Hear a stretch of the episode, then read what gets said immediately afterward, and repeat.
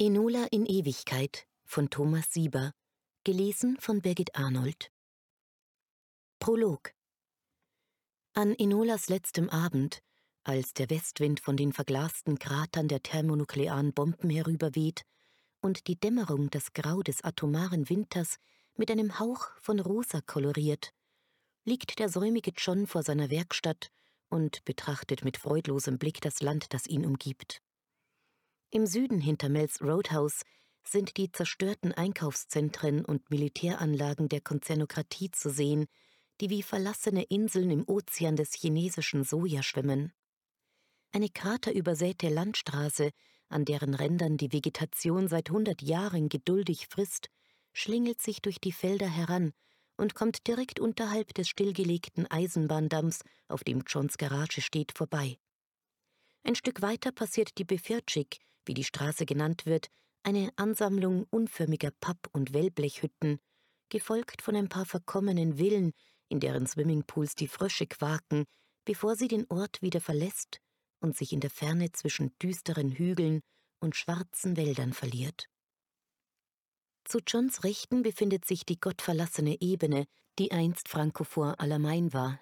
Spärlicher Bewuchs fristet hier sein Dasein zwischen schwarzen Tümpeln und ausgedehnten Verglasungen. Nachts ertönt das Geheul namenloser Tiere, deren Spuren im Morast den Abdrücken menschlicher Hände gleichen. Weder Wege noch Pfade gibt es dort, und kein Wanderer, der bei Verstand ist, betritt diesen Landstrich. Allein die hinter Staubschleiern verborgene Sonne sinkt dort am Abend kraftlos dem Horizont entgegen und verschwindet, als würde sie von der farblosen Einöde verschluckt. Angesichts der tristen Szenerie lässt John den Kopf zur Seite fallen und schielt zu Enola hinüber. Durch halbgeschlossene Lider beobachtet er, wie sie kocht und das Haus säubert, und bald darauf sieht er sie im Garten arbeiten, und als sie damit fertig ist, beginnt sie die ramponierten Autos, Gleiter und Scooter, die kreuz und quer herumstehen, ordentlich vor der Werkstatt aufzureihen. Und nachdem sie all dies getan hat, kommt sie lächelnd zu ihm, küsst ihn, setzt sich neben die Liege ins Gras und legt den Kopf in seinen Schoß. Gut, denkt John, dass ich Enola habe. Und er denkt nur das und sonst nichts mehr. So sitzen sie eine Weile da, während das Tageslicht schwindet und die einsamen Fahrer, die unten auf der Befirtschik vorbeikommen, zu ihnen hochgaffen. John befindet sich in einem Zustand umfassenden inneren Gleichgewichts, als im hintersten Winkel seines Gehirns plötzlich ein Gedanke aufkeimt, der in Sekundenbruchteilen Form annimmt und wie ein Blitzschlag in seine Trägheit kracht. Ein gequältes Stöhnen entringt sich seiner Brust. Ohne die Augen zu öffnen, sagt er zu Enola: Baby, unten an der Straße liegt noch ein Hoverplatt. Er gehört Lex. Enola hebt den Kopf und sieht ihn an. Die G-Box ist im Eimer. Lex wollte ihn heute abholen. Ah, scheiße, Mann, stammelt er in einem Tonfall, der aufkommende Panik verrät. Einen Job für Sam Lexdal zu vergessen, weiß John, ist gleichbedeutend damit, das Atmen zu vergessen. Er starrt unglücklich vor sich hin, bis Enola schließlich sagt: Okay, ich werde mir die Sache mal anschauen. Sie erhebt sich mit einer eleganten Bewegung und macht sich auf den Weg nach unten zur Straße. Auf halber Strecke, dort wo sie den Hover sehen kann, bleibt sie stehen und ruft zu ihm hinauf Sieh an, einer von den unzerstörbaren 28ern. Ja, murmelt John, unzerstörbar. Und für die Ewigkeit gebaut, beendet Inola, die hundert Schritte entfernt steht den Satz. Dann legt sie den Rest der Strecke mit einem einzigen übermütigen Sprung zurück. Der Hover, der normalerweise kniehoch über der Erde schwebt, klebt auf dem Asphalt, als sei er gerade vom Himmel herabgedonnert. Enola öffnet die Klappe, unter der sich die G-Box befindet, und sieht sofort, dass auf der Straße nichts zu machen ist. Sie geht zurück zur Werkstatt, um einen externen Schwereneutralisator anzukoppeln, mit dem es ihr gelingt, den Hover in die Garage zu buxieren.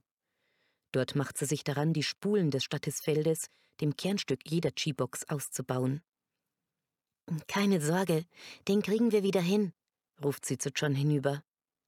Hauptsache, es geht schnell, sagt dieser und starrt unbehaglich über seine Fußspitzen hinweg in die Dunkelheit.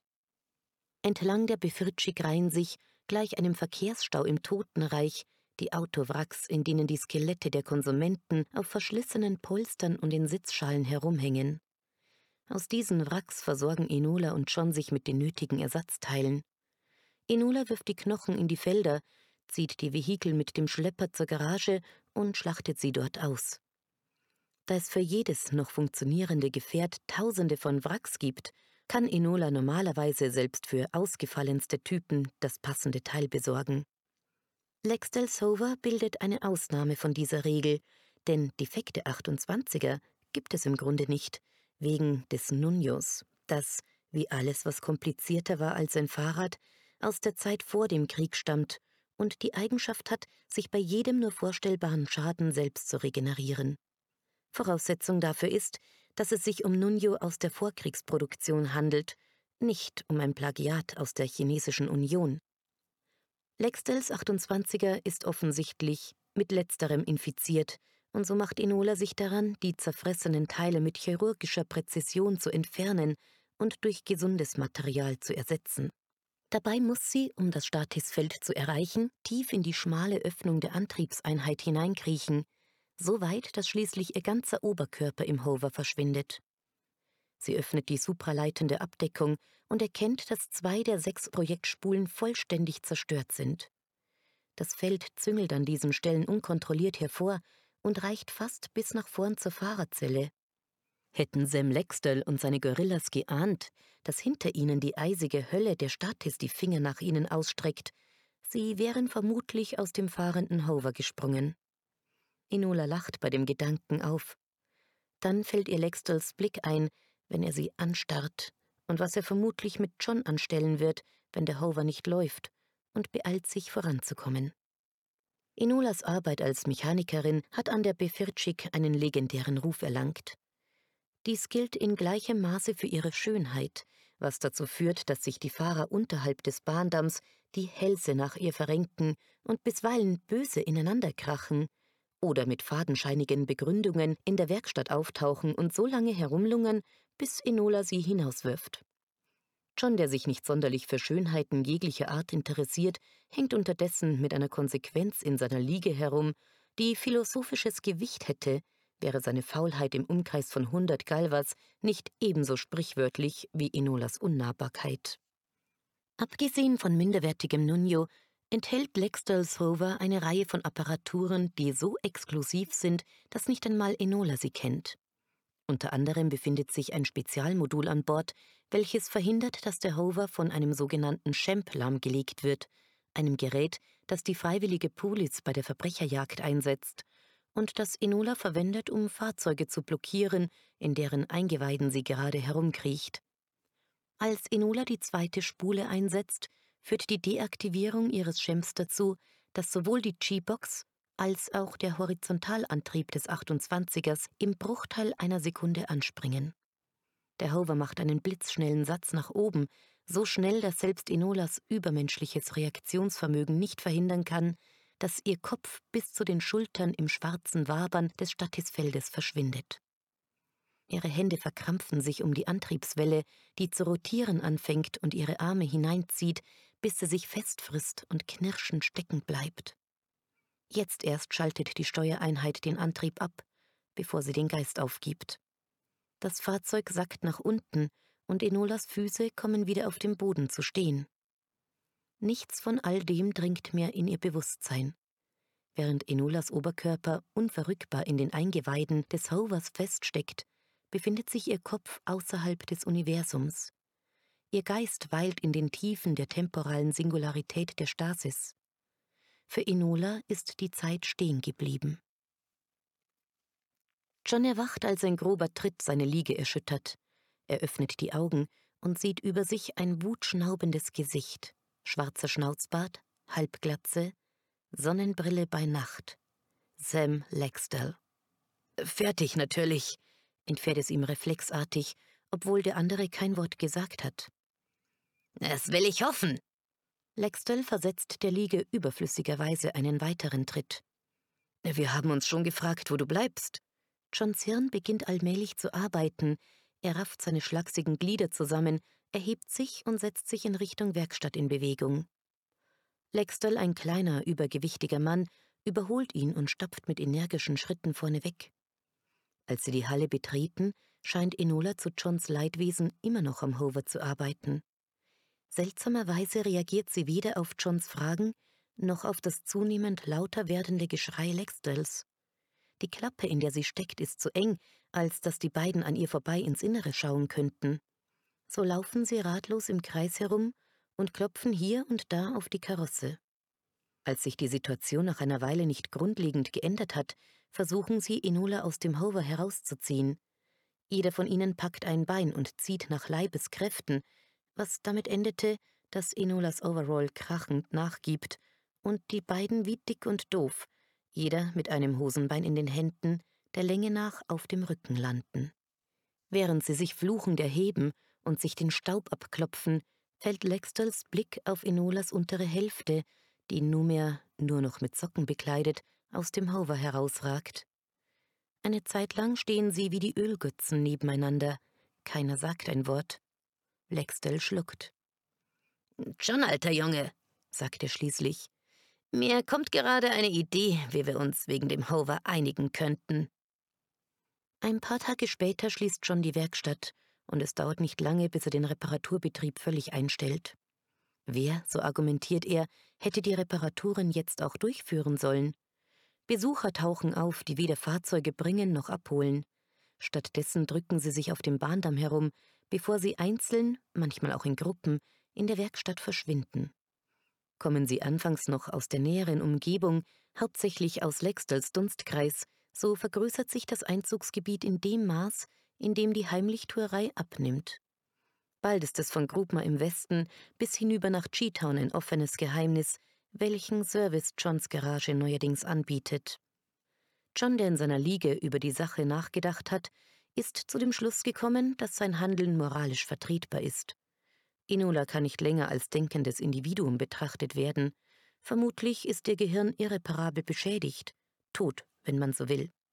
Zudem ist er in dieser Sache geneigt, auf Sam Lextel zu hören, der steif und fest behauptet, Enola sei vor dem Krieg exakt für den vorliegenden Zweck konstruiert worden. So bringt er seine Werkstatt auf Vordermann und lässt sie mit roten Scheinwerfern anleuchten. Über dem Eingang erstrahlen in großen Lettern die Worte Allein mit Enola.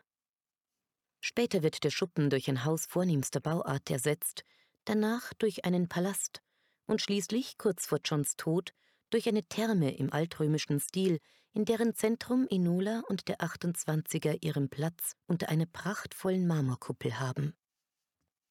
Erstens. Aethas hominis. Der Roboter namens Enola und der Hover vom Typ BarQ 28 blieben acht Generationen im Besitz von Johns Familie. Nach dem säumigen John kam der halbseidene Ron, gefolgt von Don dem Debilen und dessen Zwillingssöhnen Tim und Tom. Der fahle Tim starb kinderlos, doch Tom der Unflätige hatte einen Sohn, der als der freigiebige Ned in die Familienchronik einging. Neds Sohn war Carlos der Besonnene, der Zeit seines Lebens die Vaterschaft für seinen Spross, den waghalsigen Ut, bestritt, zuletzt jedoch nicht umhinkam, ihm das beträchtliche Familienvermögen sowie Enola und den 28er zu hinterlassen. Mit Uts Sohn, Red dem Unglücklichen, kam die Dynastie des säumigen John zu einem Ende, denn um diese Zeit starben die meisten Bewohner des Ortes und auch der umliegenden Gegenden und eigentlich des ganzen Landes eines gewaltsamen Todes, verursacht durch die einfallenden Horden des Jaunzer Hedronax, der sein Stammland am Rande der Pyrenäen verlassen hatte und den europäischen Kontinent in einem blutigen Raubzug überfiel. Hätte Chinggis Khan die Gräuel des Jaunzers gesehen, er hätte die Hände vors Gesicht geschlagen, denn Hedronax war ein Mann, der die Beine von Säuglingen wie Fleischwürste aß. Quer durch Europa verlief seine blutige Spur, und als er sein Sinnen und seine Armee nach Asien wandte, traf er auch dort auf wenig Widerstand. Den russischen Winter, der so manchen Eroberer aufgehalten hatte, bezwang Hedronax, indem er Wälder, Häuser, Tiere und Menschen verbrennen ließ, damit seine Truppen sich an den Feuern wärmen und das verkohlte Fleisch essen konnten. Die wenigen, die es wagten, ihm entgegenzutreten, wurden von der Grausamkeit seines Antlitzes hinweggefegt. Erst vor den Toren von Irkutsk gelang es einer Allianz aus Kalmücken, Euraten, Tobol-Tataren und den Überresten der chinesischen Unionsstreitkräfte, ihm unter furchtbaren Verlusten einen Waffenstillstand abzuringen. Nichtsdestotrotz war Hedronax der unumstrittene Herrscher der alten Welt. Und da Afrika nahezu entvölkert, der amerikanische Kontinent in hunderte uneinige Stammesgebiete zerfallen war und Australien und Neo-Kaledon sich vom Rest der Welt isoliert hatten, kam es, dass Hedronax sich im Dom zu Krakau von Papst Innozenz dem 18. zum ersten Superzar der Menschheit krönen ließ. Ein Anlass, zu dem vor den Toren der Stadt eine vierseitige Pyramide aus zehn Millionen Schädeln errichtet wurde, 70 Meter lang und 30 Meter hoch. Man schrieb das Jahr des Herrn 2378. Als Hedronax sich nach der schaurigen Rübenernte auf dem Rückweg zu seiner Geburtsstadt Argelès-sur-Mer befand, reiste er über die alte Befritschig und kam bei dieser Gelegenheit an Johns Therme vorüber. Er fand Gefallen an der Anlage und er fand Gefallen an Enola. Und so nahm er die Therme in Besitz und hielt sich über die Maßen lange dort auf. Darüber, was Enola von Hedronax widerfuhr, sei hier der Mantel des Schweigens gehüllt, denn der Jaunzer war in allen Dingen ein grausamer Mann. Doch obwohl er, um der Wahrheit Genüge zu tun, einigen Mut besaß, traute er sich nicht an das Statisfeld heran, was zur Folge hatte, dass wesentliche Teile von Enolas Anatomie seinen Grausamkeiten entzogen waren. Dieser Umstand erbußte ihn mehr und mehr, und zuletzt, wie man es von einem Tyrannen erwarten konnte, wurde er Enolas überdrüssig, und er beschloss, sich ihrer zu entledigen. In solchen Fällen stand Hedronax Konkubinen ein beschwerlicher Weg bevor, der über Würdenträger, Offiziere und Fußsoldaten letzten Endes in die Zwinger der Jagdhunde führte. Da diese Laufbahn für Enola nicht in Frage kam und Hedronax um ihre Widerstandsfähigkeit gegen Hieb- und Stichwaffen wusste, beschloss er, sie zu sprengen. Man entfernte den beinernen, mit Leder bezogenen Schemel, den er neben dem Hover hatte aufstellen lassen, der Superzar war von kleinem Wuchs, und befestigte mehrere Stangen Dynamit zwischen Enola und der Karosserie. Nach der Explosion gähnte ein gewaltiger Krater in der Seite des Hovers. Von Inola war keine Spur mehr zu sehen, und Hydronax ging zufrieden zu Bett, um sich am nächsten Tag auf die Heimfahrt zu begeben. Da der Jaunzer Zeit seines Lebens die Naturwissenschaften zugunsten des exzessiven Umgangs mit Waffen vernachlässigt hatte, konnten seine Kenntnisse über selbstreproduzierende Nanoroboter mit Fug und Recht als ungenügend bezeichnet werden. Sein Erstaunen war daher groß, als er am Morgen vor der Abreise Enulas Hinterteil unversehrt aus der Luke des 28ers herausschauen sah. Noch größer war sein Erstaunen freilich, als ihm der Dolch seines Vertrauten, des zukünftigen Jaunzers Arginatz, den er wegen seiner Verschlagenheit und Skrupellosigkeit stets geschätzt hatte, von hinten in den Rücken drang und sein Herz durchbohrte. Ein Mord, der, wie man sagte, zu gleichen Teilen aus Machtgier wie aus Eifersucht begangen wurde. Aginatz zog es nicht zurück nach Argele, und so blieb er und machte Johns Therme zum Zentrum seines Reiches. Von dort regierte er 30 Jahre lang, und es ging das Gerücht, der hochbetagte Innozenz habe ihn und Enola eines Nachts im Rahmen einer für Katholiken höchst ungewöhnlichen Zeremonie miteinander vermählt. Das von Hedronax gegründete Eurasische Reich sollte beinahe 1000 Jahre Bestand haben. Da die Jaunzer nicht als Förderer von Kunst und Wissenschaft hervortraten, brach ein finsteres Zeitalter herein.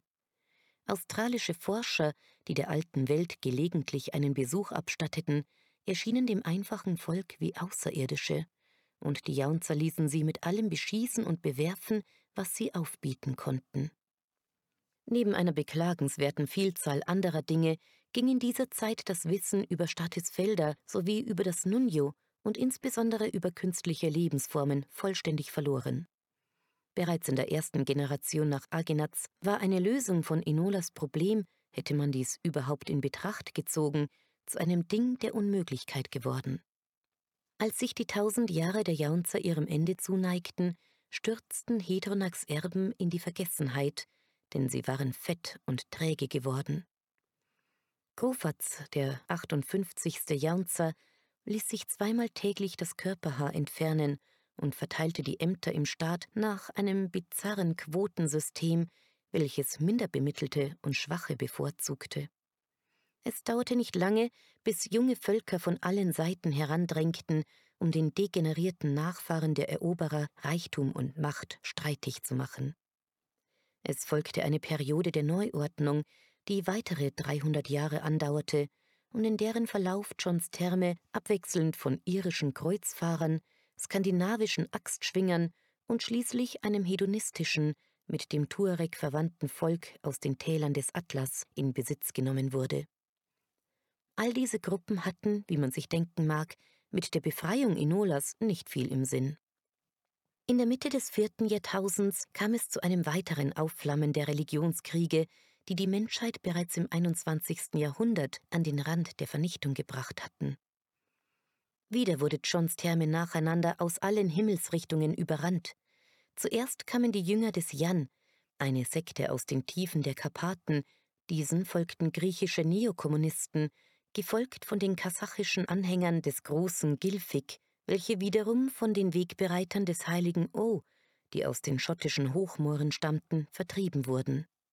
Während die Kommunisten johlende Feste mit Enola im Mittelpunkt feierten, wurden zu Zeiten der Sektierer große Planen über sie und den 28er gelegt, die den Gläubigen das Entsetzen beim Anblick ihres blanken Hinterns ersparen sollten, während die Jugend darunter nachts raschelnde Unwesen trieb.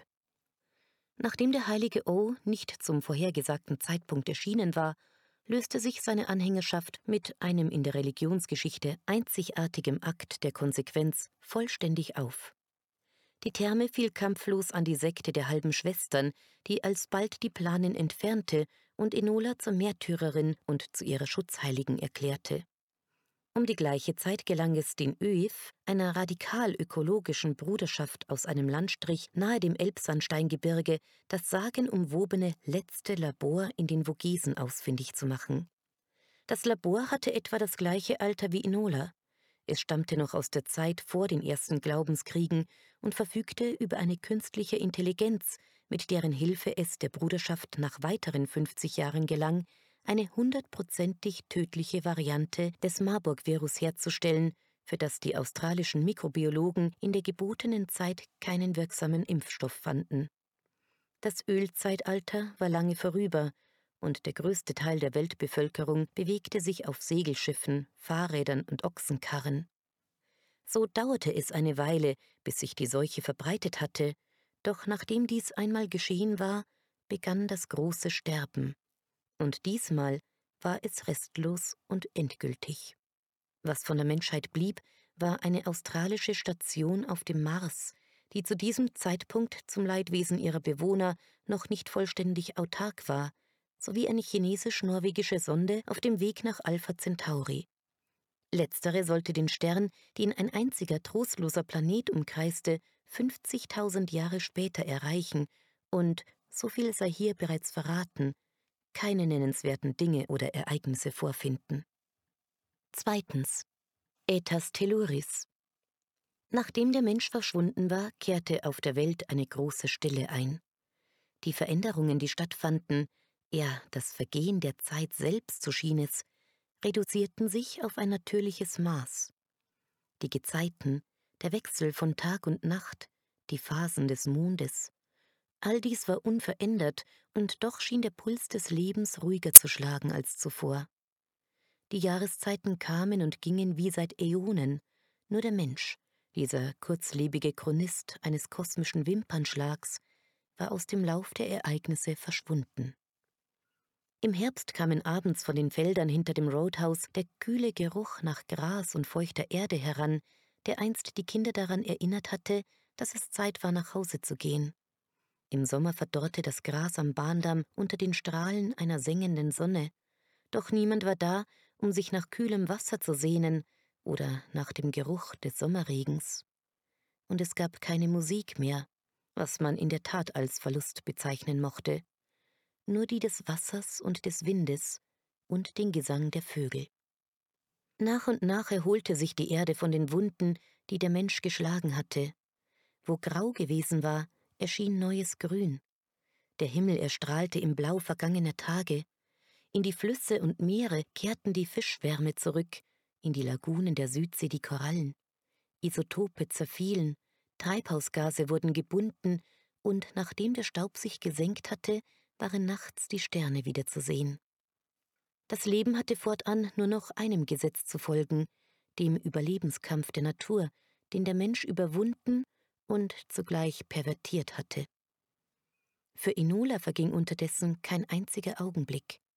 Beinahe 1000 Jahre, nachdem der letzte Mensch auf der Erde gelebt hatte, und etwa zu der Zeit, als die Bewohner der Marsstation das Leben dahingleiten ließen, an das sie sich so lange verzweifelt geklammert hatten, zerbrach die Marmorkuppel von Johns Therme und begrub sie und den 28er unter sich.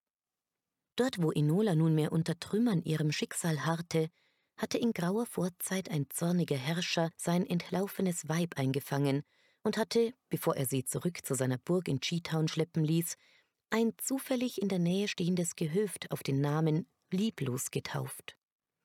Das Dorf, das um das Gehöft herum entstanden war, trug diesen Namen erstaunlicherweise noch 1000 Jahre später, als ein atomarer Irrläufer die Südwestflanke des nahegelegenen Herzberges zum Abrutschen brachte und alles, was nördlich des Eisenbahndamms lag, unter einer gewaltigen Schlammlawine begrub.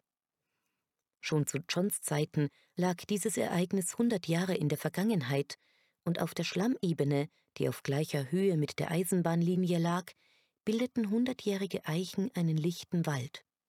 Mit ihren Wurzeln fingerten sie in der Tiefe und der Dunkelheit umher, zwischen den Häusern und Fahrzeugen und den Gebeinen von Johns Vorfahren. Enola und der 28er überstanden dank ihrer Regenerationsfähigkeit den Einsturz der Kuppel unbeschadet, doch lastete ein enormes Gewicht auf ihnen.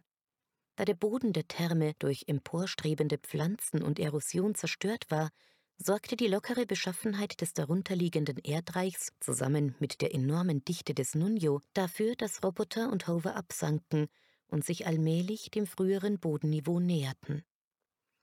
Nach weiteren tausend Jahren erreichten sie härteren Untergrund, der leicht abschüssig war, so dass sie sich von da an mit geologischer Langsamkeit durch Lieblos bewegten, das längst wieder zur Erde geworden war, so als könne es noch einmal neu entstehen, als sei nie etwas gewesen. Derweil zerfiel Johns Therme zu Staub und mit ihr alles, was der Mensch je geschaffen hatte. Als Enola und der 28er nach zwei Millionen Jahren aus dem langgestreckten Hügel hervorkamen, der einst ein Eisenbahndamm gewesen war, hatte sich das Gesicht der Welt verändert. Die Erde erschien jungfräulich, wie am Tag der Schöpfung. Tiger, Wölfe und Bären, Rentiere, Elche und Auerochsen bevölkerten die umliegenden Landstriche, die von ausgedehnten Birkenwäldern bedeckt waren. Die Tiere blickten ratlos auf das weiße Ding, das da zum Vorschein kam, und mancher Hauer und manche Kralle testeten seine Beschaffenheit. Doch da sie es weder bewegen noch fressen oder zum Bau einer Behausung verwenden konnten, betrachteten sie es wie einen bizarren Felsen und benutzten es als Landmarke oder zum Absetzen von Duftmarken. Zeit verging.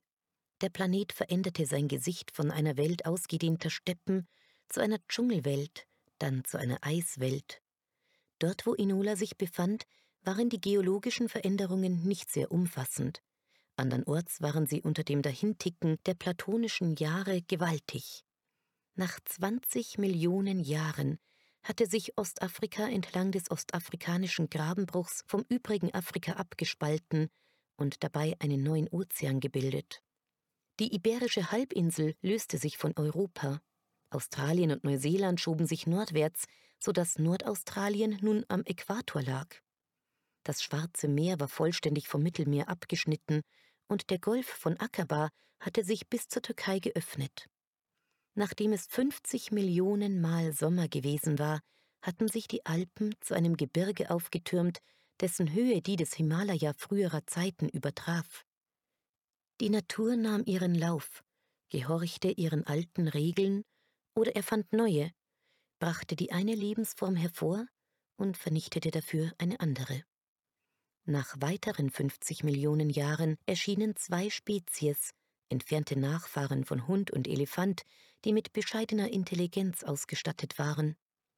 Letztere lebten sesshaft und legten riesige Baumplantagen an, die sie mit titanischen Werkzeugen bearbeiteten, während erstere nomadisierende Marodeure waren, die den Farmern das Leben schwer machten.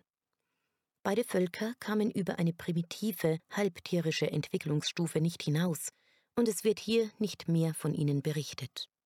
200 Millionen Jahre nachdem der Mensch dahingegangen war, hatte sich aus der Kollision Australiens und der Landmasse Japans ein Ringgebirge aufgefaltet, das bis in die Stratosphäre reichte. Es umschloss einen Ozean, der so tief war, dass sein schwarzes Wasser durch die Hitze des Erdinneren dampfte. In diesem Zeitalter geschah es, dass erstmals ein außerirdisches Volk die Erde besuchte. Es handelte sich um eine Rasse kosmischer Philosophen, deren Hauptbestreben darin bestand, mit den Dyl Kontakt aufzunehmen, einer nicht nachgewiesenen Lebensform im Innern der Sterne, von deren Existenz sie überzeugt waren und deren Wissen über den Kosmos umfassend sein sollte. Die Guru, wie sie sich nannten, bewegten sich in riesigen Schiffen, auf denen ihre gesamte Zivilisation Platz fand. Auf bewohnbaren Planeten machten sie für einige Jahrtausende Station, untersuchten das Muttergestirn und benutzten sie als Ausgangsbasis für ihre Missionen zu nahegelegenen Sonnensystemen. Sie waren kleine, blau bepelzte Wesen mit drei Beinen sowie drei oberen Extremitäten zum Verrichten weltlicher Tätigkeiten. Auf ihrem schmächtigen Körper saß ein übergroßer Kopf in Form einer Zwergenmütze, aus dem drei winzige Augen nachdenklich in die Welt blickten.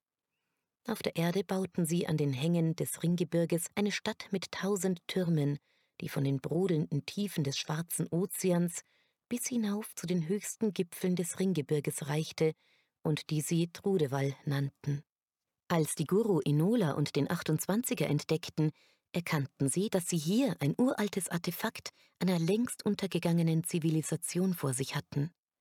Das Prinzip der Statisfelder war ihnen vertraut, daher entnahmen sie, unter Leitung ihres Universalgelehrten Schedelkop Jürdenweil, lediglich Gewebeproben aus Enolas Kniekehle, um das Nunjo zu analysieren.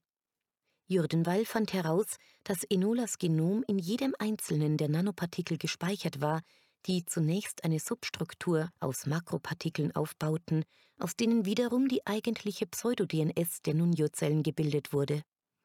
Diese DNS wurde ununterbrochen mit dem Code der Nanopartikel verglichen und Abweichungen korrigiert.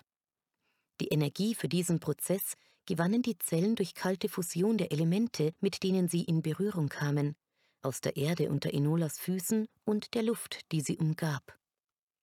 Die Guru kamen zu dem Schluss, dass der Organismus, den sie entdeckt hatten, im Grunde unsterblich war und schätzten seine theoretische Lebenserwartung auf 10 hoch 69 Jahre, eine Zahl, die, obgleich unsinnig groß, recht genau mit der übereinstimmte, die Jürdenweil für die Lebensdauer des Universums extrapoliert hatte. Warum, so fragten sie sich, hatte man einen derartigen Aufwand für die Banalität eines, wie sie richtig vermuteten, Beförderungsmittels und seines, wie sie falsch vermuteten, robotischen Lenkers betrieben. Und was mochte aus den Erbauern zweifellos einer hochentwickelten, uralten Rasse geworden sein? Die Frage war mit den vorliegenden Informationen nicht zu beantworten. Philosophische Implikationen konnten nicht klar formuliert werden, und so verloren die Guru das Interesse an derlei technischen Spitzfindigkeiten und wandten sich wieder den Dühl zu. Die Jahrzehntausende, die die Guru auf der Erde verbrachten, waren nur ein kurzer Augenblick verglichen mit der Zeit, die sich schon jetzt auf Enolas Rücken türmte. Inzwischen hatte sich die Sonne verändert, und ein Beobachter aus früheren Zeiten oder Enola selbst hätte festgestellt, dass es auf der Erde wesentlich heißer war als in früheren Epochen. Geologische Prozesse kamen nun auch dort zum Tragen, wo Enola sich aufhielt. Die Alpen hatten ihren Zenit überschritten und ihre gewaltigen Gipfel wurden nach und nach von der Erosion zerfressen. Das dabei entstehende Sediment füllte die Landstriche im Norden, was dazu führte, dass Enola ein zweites Mal unter der Erde verschwand. Kurze Zeit später begann der erste Kreuzzug der Kran, die aus der Magellanischen Wolke kamen, um mit ihren speerförmigen Raumschiffen die Galaxis in Brand zu setzen. Eines ihrer ersten Opfer waren die friedliebenden Guru, deren Zivilisationsraumer ohne Vorwarnung vernichtet wurden, just als ihnen nach der Explosion von Betelgeuse die Kommunikation mit einem freifliegenden Dül gelungen war. Die meisten Guru, die sich auf der Erde aufhielten und die erste Angriffswelle überlebten, starben vor Entsetzen, als ihnen klar wurde, was im Orbit geschah. Andere riefen in ihrer Verzweiflung den Dül um Hilfe an. Dieser hörte ihr Fliehen und sang Einst ritt ich auf des Urknalls Wogen, sah Materie und Strahlung entkoppeln, Teilchen, Sterne und Galaxien entstehen, trank das Licht von tausend Sonnen, träumte an Ufern ferner Quasare und badete in ihren Plasma-Ozeanen. Nun wandle ich in dunklen Gefilden, wo Kälte, Staub und Eis mich öden, und Kreaturen, die dem Schlamm entstiegen. Der Staub, das Eis, das Fleisch, nur Asche ist's im steten Wandel, belebt für einen flücht'gen Augenblick. Drum Schluss mit dem Geschrei, es schert mich nicht. Damit entfernte er sich. Trudewall wurde zum Hauptsitz der Kran im Vega-Sektor. Sie errichteten auf der Erde eine Kolonie und gruben tiefe Stollen, um die Ressourcen des Planeten zum Bau ihrer Armada zu verwenden. Wenig Rücksicht nahmen sie auf die Lebensformen des Planeten, die entweder versklavt, gefressen oder ausgerottet wurden, beinahe wie zu Zeiten der Menschen. Während die Jahrtausende vergingen, wurde Trudewall von einem Außenposten zu einer befestigten Garnison und schließlich, als die Erde bereits tief im galaktischen Reich der Kran lag und strategisch nicht mehr von Bedeutung war, zu einer schwach bemannten Station. Es sollte zehn Millionen Jahre dauern, bis Inola durch weiträumige Landschaftsumbildungen wieder ans Tageslicht kam. Das Groß der Kran-Streitkräfte hatte zu dieser Zeit die Andromeda-Galaxie erreicht, die sich der Milchstraße auf die Hälfte ihrer früheren Distanz genähert hatte. Den Verwaltungssitz des Sektors hatte man nach Tauzeti verlegt, Trudewall war aufgegeben. Vermutlich blieb Enola dadurch einiges Ungemach erspart, denn die Kran waren drei Meter große Humanoide, deren Ähnlichkeit mit den Menschen frappierend war und die, anders als die Guru, zweifellos erkannt hätten, was da aus dem 28er hervorschaute. Es sei hier noch bemerkt, dass die Rasse der Kran durch eine seltsame Laune des Schicksals überaus langlebig war. Jedoch gelangen sie auch im Alter nicht zur Weisheit und Mäßigung, und so fuhren sie fort, Welten zu unterwerfen und zu zerschmettern. Wie eine Naturgewalt, er, wie eine der Urkräfte des Universums selbst, durchsetzte ihre Kriegstreiberei und Habgier bald alles nah und fern, und wer ihnen in den Weg kam, wurde zermalmt. Als die tektonischen Bewegungen allmählich zum Stillstand kamen, formte sich entlang des Äquators noch einmal ein Superkontinent, ähnlich der Pangaea der Frühgeschichte. Inola befand sich in der Randzone dieses Kontinents, auf dem Grund eines tropischen Flachwasserozeans. Hier stand sie inmitten bunter Korallen, Anemonen und Papageifische und wurde von Haien und Meeresschildkröten beäugt, die gelassen den kommenden Äonen ihrer Existenz entgegensahen. Unterdessen zerfielen am Schwarzen Ozean die Stationen der Kran.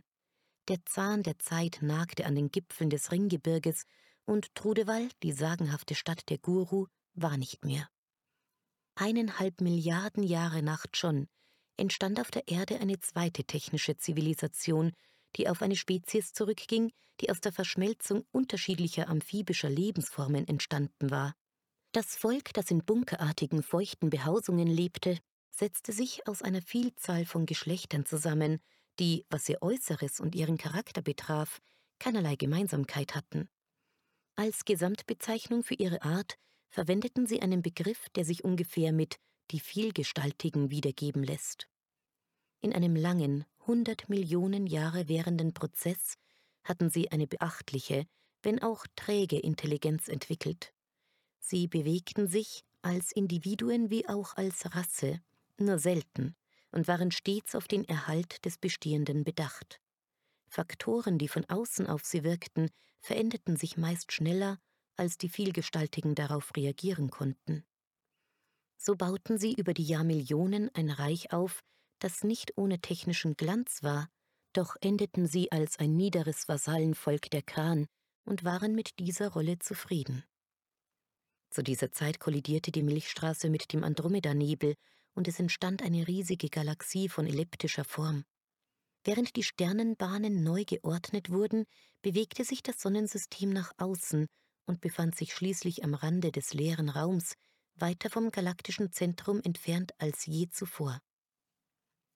Der Lebenszyklus der Sonne, die im Innersten ihre Zusammensetzung änderte, führte zu einem langsamen, aber stetigen Anstieg der Temperaturen. Dies hatte zur Folge, dass die Flachwasserzonen nach und nach versumpften und schließlich ganz verschwanden, so dass Enola eines Tages wieder auf trockenem Grund stand. Als die Vielgestaltigen sie erblickten, erinnerte sie das Hinterteil, das da aus dem Hover ragte, an einen Gig, einen zweibeinigen Aasfresser dieser Zeit. Das Tier besaß keine oberen Extremitäten, verfügte jedoch über zwei enorme Kopfwülste, zwischen denen senkrecht das Maul und darüber ein einziges schwarzes Auge lag. Da der Gig verschlagen und hinterhältig war und einen furchtbaren Geruch absonderte, wenn er sich bedroht fühlte, wurde er von allen anderen Tieren gemieden und ebenso mieden die vielgestaltigen Enola. Die Zivilisation der Amphiboiden schritt voran, ohne je einen Zenit zu erreichen. Ihre unbeseelte Intelligenz wuchs, ähnlich dem Wachstum der Pflanzen, in einer stetigen Kurve, die sich irgendwann der Sättigung näherte und an keiner Stelle den Sprung des göttlichen Funkens aufwies. Als die Leuchtkraft der Sonne weiter anwuchs und die klimatischen Bedingungen zusehends schlechter wurden, flohen sie mit ihren zylindrischen Ionenraumern in die Tiefen des Kosmos und verschwanden aus dem Lauf der Geschichte. Im Sommer kletterten die Temperaturen inzwischen auf Werte über 80 Grad. In den tropischen und subtropischen Regionen existierte außerhalb der Ozeane kein Wasser mehr in flüssiger Form. Unabwendbar kam das Leben auf der Erde zu einem Ende. Infernalische Stürme brüllten in der Atmosphäre, und es wurde so heiß, dass jeder neue Tag das Ende einer Spezies sah. Obwohl die Sonne stärker strahlte als je zuvor, waren die Tage düster und neblig, verursacht durch den Wasserdampf und den allgegenwärtigen Staub. Nach einigen weiteren Jahrzehntausenden war Enola umgeben von schwindenden Meeren, verdorrten Pflanzen und einer Tierwelt, die aus metallisch schimmernden Reptilinsekten bestand. Diese ähnelten in ihrer Form den früheren Krebsen, waren jedoch von beträchtlicher Größe mit meterlangen Fühlern. Tagsüber verharrten sie bewegungslos in den letzten schlammigen Tümpeln, in der Nacht kämpften sie gegeneinander und fraßen sich gegenseitig auf. So endete der lange Nachmittag der Erde. Drittens. Aetas Solis. In den Äonen, die folgten, in denen Hunderte von Jahrmillionen vergingen, nahm der Strahlungsdruck der Sonne weiter zu und raubte der Erde ihre Gashülle und mit ihr alles, was es noch an Leben gab. Der Mond war schon vor langer Zeit verschwunden, die Sonne stand als gleißender Ball am nackten Himmel, der jetzt dem des Merkur ähnelte. Das Nunjo des 28ers erfüllte weiterhin seine Funktion und hielt Enola gefangen, und so blieb der irdische Himmel in diesem letzten Stadium ungesehen, denn niemals wieder sollte ein Volk, nicht einmal die Kran, die Erde besuchen oder gar besiedeln. Unterdessen blühte der Nachbarplanet Mars noch einmal für kurze Zeit auf. Hier war es, wo eines Tages das erste Schiff der Grill niederging und eine Kolonie dieser gutmütigen Insektenabkömmlinge entstand. Die zunehmende Hitze hatte die im Boden und an den Polen gebundenen Gase freigesetzt, wodurch sich eine atembare Atmosphäre bildete. Die Schwerkraft des Mars war etwas geringer als auf der Ursprungswelt der Grill und bot somit zusammen mit dem heißen und trockenen Klima ideale Lebensbedingungen. Waben, Stock- und Haufensiedlungen entstanden und das Volk wuchs und gedieh. Eines Tages, 100 Generationen nach der Ankunft der Grill auf dem Mars, flog ein Forscher namens Grill Xeist zu jener toten Wüstenwelt, die an dritter Stelle die alternde Sonne umkreiste. Er fand Enola und den 28er am Rande einer gewaltigen, von Staub und Geröll bedeckten Ebene und sah, dass es sich um künstliche Organismen handelte, deren Alter jenseits allen Ermessens war. So lud er sie in sein Schiff und stellte sie, wie es der Natur der Grill entsprach, als Kuriosum und zur allgemeinen Begutachtung im Garten seines Hauses auf, unweit einer flachen Hügelkette, die einst der Olympus Mons gewesen war. Die Zeit der Grill auf dem Mars verging friedlich und voller Harmonie. Das Leben, das sie in ihrer neuen Heimat führten, war gut und von Glück und Zufriedenheit geprägt. Dennoch war ihre Zivilisation den Höhen und Tiefen des Daseins unterworfen. Gelegentlich wurden Landstriche durch Naturkatastrophen verwüstet und Siedlungen mussten aufgegeben oder verlegt werden. Letzteres geschah mit der Siedlung, in der Grill Xeitz Haus stand. Als durch ein vermehrtes Auftreten von Sandstürmen der Transport erschwert wurde, verlegte man sie in die Nähe des Raumhafens und ließ Enola und den 28er zurück. Erst 3000 Jahre später wurde der Ort wieder besiedelt. Enola war zu diesem Zeitpunkt wieder einmal unter der Erde verschwunden, diesmal unter dem roten Sand des Mars. Grillhut saß auf seiner Veranda und schaute auf die weite Marsebene hinaus, die sich vor seinen Facettenaugen erstreckte. Er erfreute sich seines Daseins und seiner nunmehr gesicherten Lebensgrundlage, die darauf beruhte, dass er Kapseln mit Geruchsbotschaften zwischen den Bauten der Grill hin und her transportierte. Dies tat er unter Zuhilfenahme eines Strampedels, eines Gefährts mit zwei Rädern und zahllosen Pedalen, die auf komplizierte Weise angeordnet waren, damit seine acht Füße gleichzeitig darauf Halt fanden. Das Strampedel war gelb gefärbt und Grillhut trug bei seiner Arbeit einen gelben Überwurf, den er dreimal am Tag wechselte, damit sich keine anhaftenden Gerüche vermischten und missverständliche oder gar beleidigende Botschaften zustande kamen. Sein Haus, in welchem einst der Forscher Grill Xeist gelebt hatte, war dank der neuen Anstellung aufs Feinste renoviert. Insbesondere auf die weitläufige Veranda, die er hatte bauen lassen, war Grillhut außerordentlich stolz. Das verwendete Material war so glatt und hart, dass die Beinspitzen seiner Königin Grillham, wenn sie darauf lief, das entzückendste tippelnde Geräusch verursachten, das man sich nur denken konnte. Wie ein junger, gerade erst ausgehärteter Panzer, der aufreizende Zirplaute von sich gab, klang es, wenn Grillham über die Platten schritt. Der einzige Schatten auf Grillhuts Glück war ein mysteriöses Objekt am hinteren Ende der Veranda, das allen Bemühungen, es loszuwerden, hartnäckig widerstand. Es gehörte zu einem ausgedehnten Gegenstand, der zum Großteil im Boden versunken war. Was herausschaute, war von blassrosa Färbung und hatte die Form von zwei Höckern, wie zwei aneinander gedrückte Grilleier. Grillhut hatte nicht die geringste Ahnung, worum es sich dabei handelte. Ebenso wenig hatte er das Bedürfnis, es auszugraben. Wer wusste schon, wie weit das Gebilde in den Boden hineinreichte? Zerstören ließ es sich nicht. Grillhut hatte es auf alle erdenkliche Arten versucht, sogar indem er Sprengstoff in die Öffnungen zwischen den Höckern gesteckt und zur Detonation gebracht hatte. Der oberflächigen Beseitigung war jedes Mal ein gespenstischer Regenerationsvorgang gefolgt, der in kürzester Zeit den ursprünglichen Zustand wiederherstellte. Irgendwann hatte Hutt aus der Not eine Tugend gemacht und benutzte das Ding seither als Ständer für sein Strampedel. So vergingen die Jahre. Als Grillhuts Körper langsam verhornte und die Beinspitzen seiner Königin nur mehr ein dumpfes Plumpsen hervorbrachten, blickte er zurück und fand, dass die Dinge nicht schlecht für ihn gelaufen waren. Seine Nachkommenschaft belief sich auf 8743 Kinder, die es, abgesehen von ein paar hundert Schmeißdrohnen, die ziellos am Raumhafen herumhingen, alle zu etwas gebracht hatten. So sah er es an der Zeit, seinen Platz auf der Veranda aufzusuchen, den Blick gen Himmel zu richten und ein letztes Mal die riesige elliptische Galaxie zu betrachten, in deren Randbezirken das Sonnensystem nun lag. Er lauschte den klickenden und zirpenden Klängen seiner liebsten Symphonie, mit deren letztem Ton der Glanz seiner Facettenaugen für immer erlosch. Die Zivilisation der Grill hielt sich selbst nach kosmischen Maßstäben lange auf dem Mars, bis zum letzten Äon des vierten Jahrmilliardens seit dem Beginn von Enolas Gefangenschaft in der Stasis. Da die Grill mehr auf ihre Zähigkeit als auf ihre Anpassungsfähigkeit vertrauten, veränderten sich weder sie selbst noch ihre Gesellschaft in nennenswerterer Weise. Als Insektenabkömmlinge waren sie in der Lage, widrigste Umstände zu ertragen, Doch auch für sie kam der Tag, an dem sie den Kampf gegen die zunehmenden Temperaturen aufgeben mussten. Als die Sonne immer heller wurde und die Atmosphäre mehr und mehr ausdünnte, verließen sie den Mars und machten sich schweren Herzens auf die Suche nach einer neuen Heimat. Der Aufbruch der Grill war der Beginn von Elolas großer und endgültiger Einsamkeit.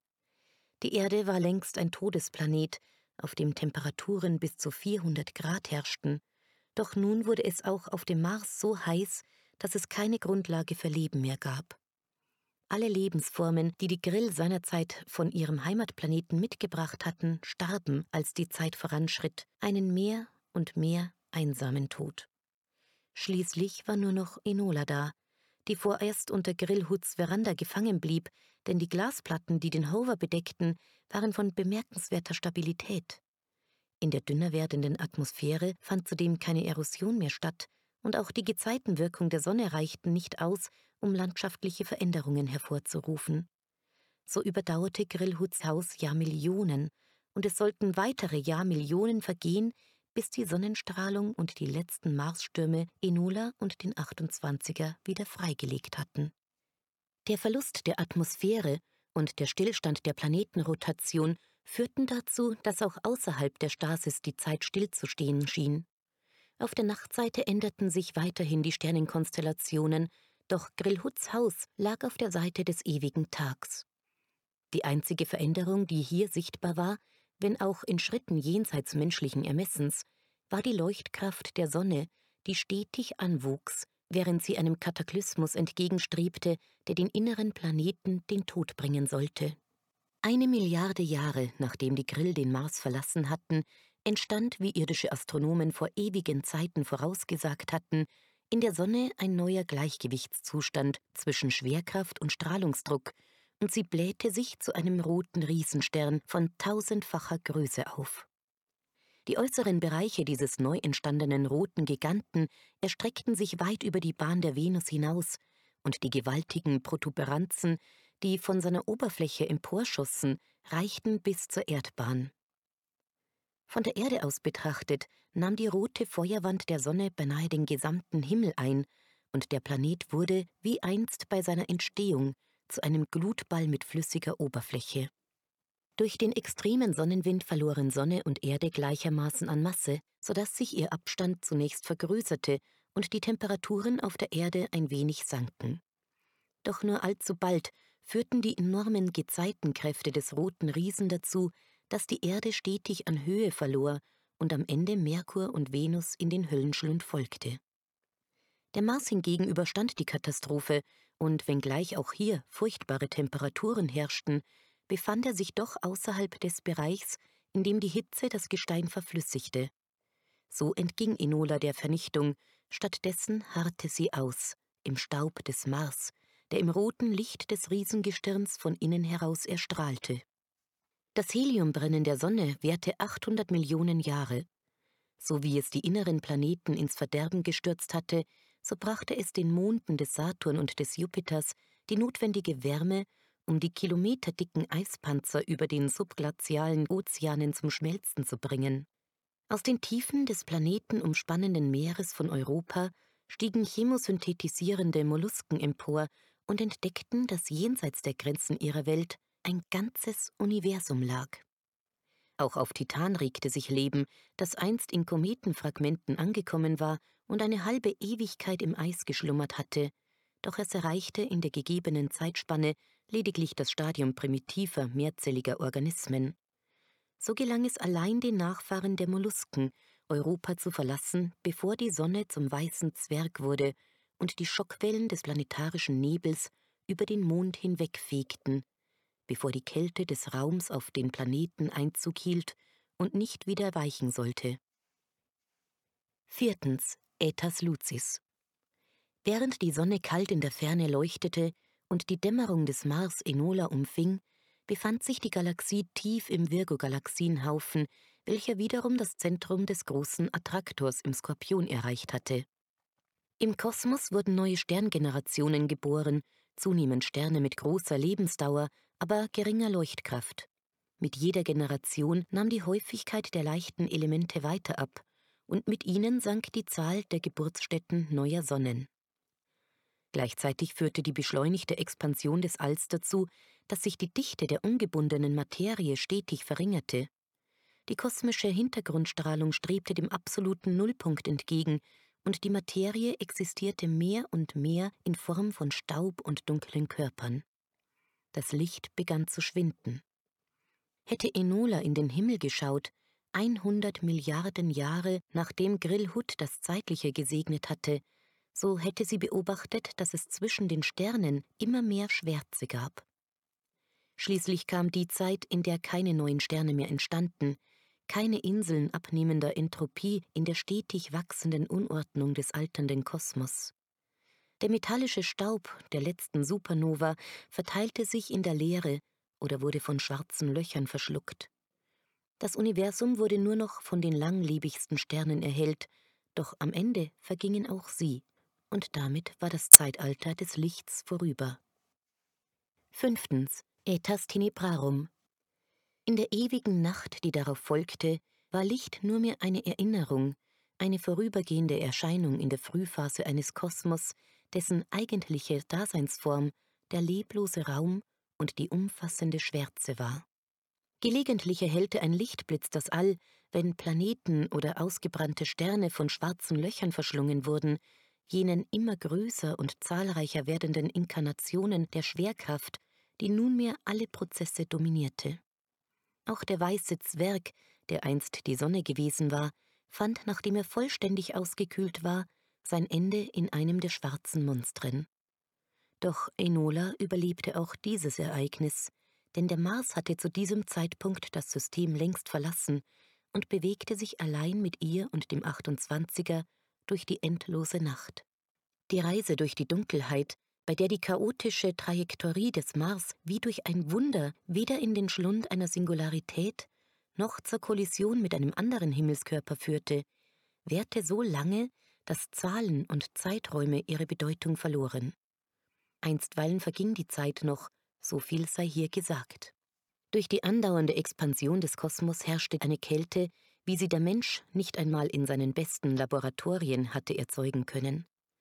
Als sich die Temperatur des Universums nur noch ein Billionstel Grad über dem absoluten Nullpunkt befand und das Zeitalter, in dem es Licht und Wärme gegeben hatte, nur mehr ein kurzer Nachhall des Urknalls gewesen zu sein schien, war der Zerfall der freien Protonen und die damit einhergehende Abnahme fusionierbaren Wasserstoffs so weit fortgeschritten, dass das Nunio des Hovers alle Prozesse, die nicht unmittelbar lebensnotwendig waren, einstellte. Das Stasisfeld flackerte ein letztes Mal auf und erlosch. Enola erwachte.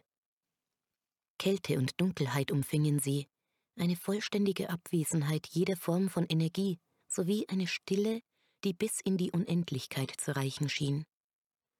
Wie in einem Traum, der langsam Gestalt annahm, registrierte Enola, dass sie mit dem Kopf nach unten feststeckte und dass ihre Arme eingeklemmt waren.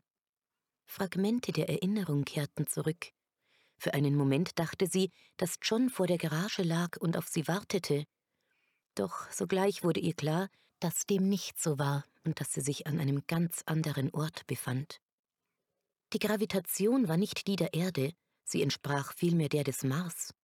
Enola speicherte diese Tatsache ab, während ihr Gehirn weiterarbeitete.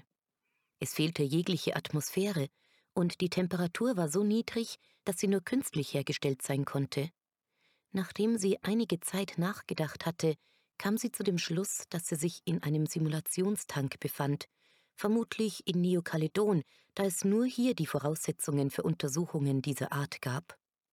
Der Gedanke, dass John derartige Anstrengungen zu ihrer Reparatur unternahm, erfüllte sie mit Staunen und Dankbarkeit.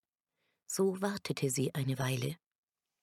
Als nach längerer Zeit nichts geschah und niemand ihre Lebenszeichen zur Kenntnis nahm, beschloss Enola, sich aus dem Hover zu befreien. Ihr Nunio war an den Armen und an der Hüfte mit dem des 28ers verwachsen, eine Tatsache, die sie mit dunkler Vorahnung erfüllte. Sie spannte ihre synthetischen Muskeln und bäumte sich mit aller Kraft auf. Nach mehreren Versuchen gelang es ihr, den Oberkörper aus den Innereien des Fahrzeugs zu ziehen, wobei ihre Arme an den Ellbogen abrissen und in ihrer Seite ein gähnendes Loch klaffte. Während das Nunio die beschädigten Stellen regenerierte, stand Enola da und dachte nach. Dann lief sie hinaus in die schwarze Einöde des Mars. Enola war in der Tat nicht für wissenschaftliche oder intellektuelle Tätigkeiten konstruiert worden, sondern als Gefährtin des Menschen auf einer physisch-empathischen Ebene. Dennoch verfügte sie über ein Wissen und ein analytisches Denkvermögen, das dem des Menschen weit überlegen war. Hinzu kam, dass sie mit Hilfe ihrer körpereigenen Sensoren Messungen höchster Präzision durchführen konnte. Bereits nach wenigen Schritten, die sie im Schein ihres eigenen Lichts zurücklegte, hatte sie alle vorliegenden Informationen und Messwerte zu einem logischen Ganzen zusammengefügt, und eine Schlussfolgerung drängte sich auf, deren schiere Entsetzlichkeit einen Menschen schneller getötet hätte als das Vakuum oder die Kälte des Raums. Das Ergebnis, zu dem sie kam, war so ungeheuerlich, dass Enola an ihrer Wahrnehmung zweifelte und zahllose Tests ersann, um zu prüfen, ob sie einer Sinnestäuschung unterlag. Als sie sich überzeugt hatte, dass die Dinge und Gegebenheiten um sie herum real waren, blieb sie stehen und rührte sich nicht mehr. Sie hatte erkannt, wo sie war und wann sie war. Selbst der hartgesottenste Kran hätte unter diesen Umständen die Waffe gegen sich selbst gerichtet, und Männer wie Lextel und Hedronax hätten unter Tränen nach ihren Müttern gerufen, bevor sie an Angst und Wahnsinn zugrunde gegangen wären. Enola hingegen stand nur da, und während sie das letzte Licht in der Dunkelheit am Ende des Kosmos verströmte, blickte sie über die Asche all dessen hinweg, was je gewesen war. Die kalte, tote Materie schien ihr wie ein fünftes Element. Der Stoff, aus dem die Hölle bestand, die am Ende allen Seins auf jedes Universum und auf jede Lebensform wartete. Sie verfügte über die Möglichkeit, sich selbst zu deaktivieren, doch erfüllte sie die Vorstellung, hier ihre Existenz zu beenden und Teil des leblosen Staubs zu werden, mit einem Widerwillen, den sie nicht begründen konnte und der sie selbst überraschte. Angst kannte sie nicht, und die Einsamkeit war Zeit ihres Lebens ihr Begleiter gewesen, und so akzeptierte sie, dass es ihre Bürde war, Zeugin des Endes aller Dinge zu sein und eine Einsamkeit zu ertragen, wie es sie niemals zuvor im Kosmos gegeben hatte. Lange wanderte sie ziellos auf dem Mars umher, Ihr Weg führte sie stets zurück zum 28er, dem einzigen Bindeglied zu ihrem früheren Leben, doch blieb sie niemals lange. Nachdem es ihr gelungen war, die Bordelektronik des Hovers zu reaktivieren, fand sie diese auf eine Weise primitiv, die noch bedrückender war als ihre Situation auf dem Mars. Die Konversation mit der Steuereinheit erschöpfte sich in belanglosen Aspekten der Verkehrslage, Bodenbeschaffenheit, Energiekosten und bisweilen des Wetters. Von einem Verlassen des Fahrzeugs wird aufgrund der niedrigen Außentemperaturen abgeraten, sagte der Hover. Oder Dinge wie in Anbetracht der zur Verfügung stehenden Ressourcen sind längere Fahrten nicht möglich, ergänzen Sie umgehend die Energiereserven. Bei einer dieser Gelegenheiten vermeldete er, 36 Prozent der Nunio-Strukturen weisen Entartungen auf und müssen ersetzt werden. Ach, halt doch die Klappe, sagte Enola. Wenn sie nicht lief, ruhte sie und verlor sich in Erinnerungen und Selbstgesprächen. Auch ihr eigenes Nunio zeigte inzwischen Anzeichen des Verfalls. An verschiedenen Stellen ihres Körpers entstanden Wucherungen, die die Form von Gliedmaßen oder Organen annahmen. An ihrem rechten Oberarm wuchsen zwei zusätzliche Nasen, aus ihrem Rücken ragte ein dritter Arm, und in ihrer Hüfte entstand ein zweiter Kopf, der ununterbrochen lautlos in die Finsternis schrie. Nachdem sie den Planeten unzählige Male umrundet hatte, wurde ihr das Gehen unmöglich, da eines ihrer Beine unkontrolliert zu wachsen begann und bald mehrere Meter länger war als das andere. So saß sie auf einem Stein, das Kinn auf die Faust gestützt, und floh in Gedanken vor der Wirklichkeit, denn die Welt war für sie kein materieller Ort mehr, sondern ein Konzept unendlicher Qual und des Verlangens nach Leben. Dies war der längste Teil von Enolas Reise in die Ewigkeit, denn nun war sie bei Bewusstsein, wenngleich dies auch durch das Fehlen von Sinneseindrücken kaum vom Zustand in der Stasis unterscheidbar war. Wenn sie nicht dachte und sich an Dinge aus einer früheren Welt erinnerte, existierte sie im Grunde nicht. Ich denke, also bin ich, resümierte sie und brach darauf in ein Gelächter aus, dem der Klang des beginnenden Wahnsinns anhaftete. Und die Welt war ein Ort, wüst und leer, und es war finster auf der Tiefe.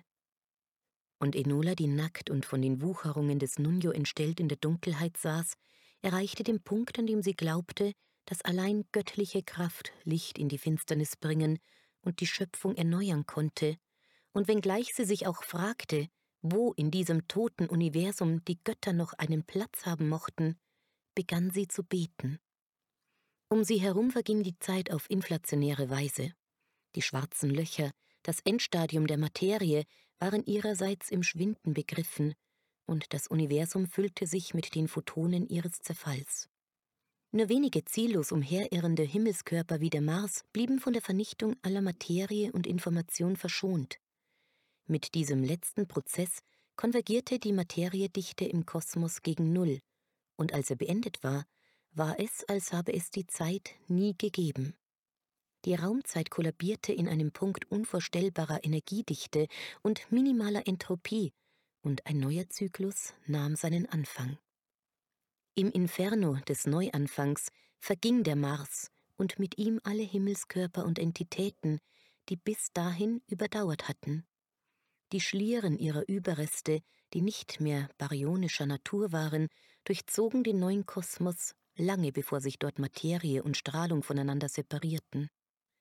Von den vier Grundkräften unterlagen sie allein der Gravitation, und so gaben sie, wenngleich auch für alle Zeiten dunkel und unsichtbar, dem neuen Universum seine Form. Sechstens Eternitas. Während des unendlichen Moments, der auf alles folgte und der allem vorausging, sickerte diffuses Licht in die Dunkelheit, als sei der Raum, in dem Inola sich befand, von einer gleißenden Sphäre umgeben, deren Licht durch Risse in die Schwärze drang. Jegliche Kausalität und Ordnung der Dinge war verloren. Gedankengänge tauchten in unentwirrbarer Reihenfolge in ihrem Kopf auf, und Wucherungen des Nunjo entstanden vor ihr im Nichts, bevor sie zu ihr heranwuchsen und sich mit ihr verbanden.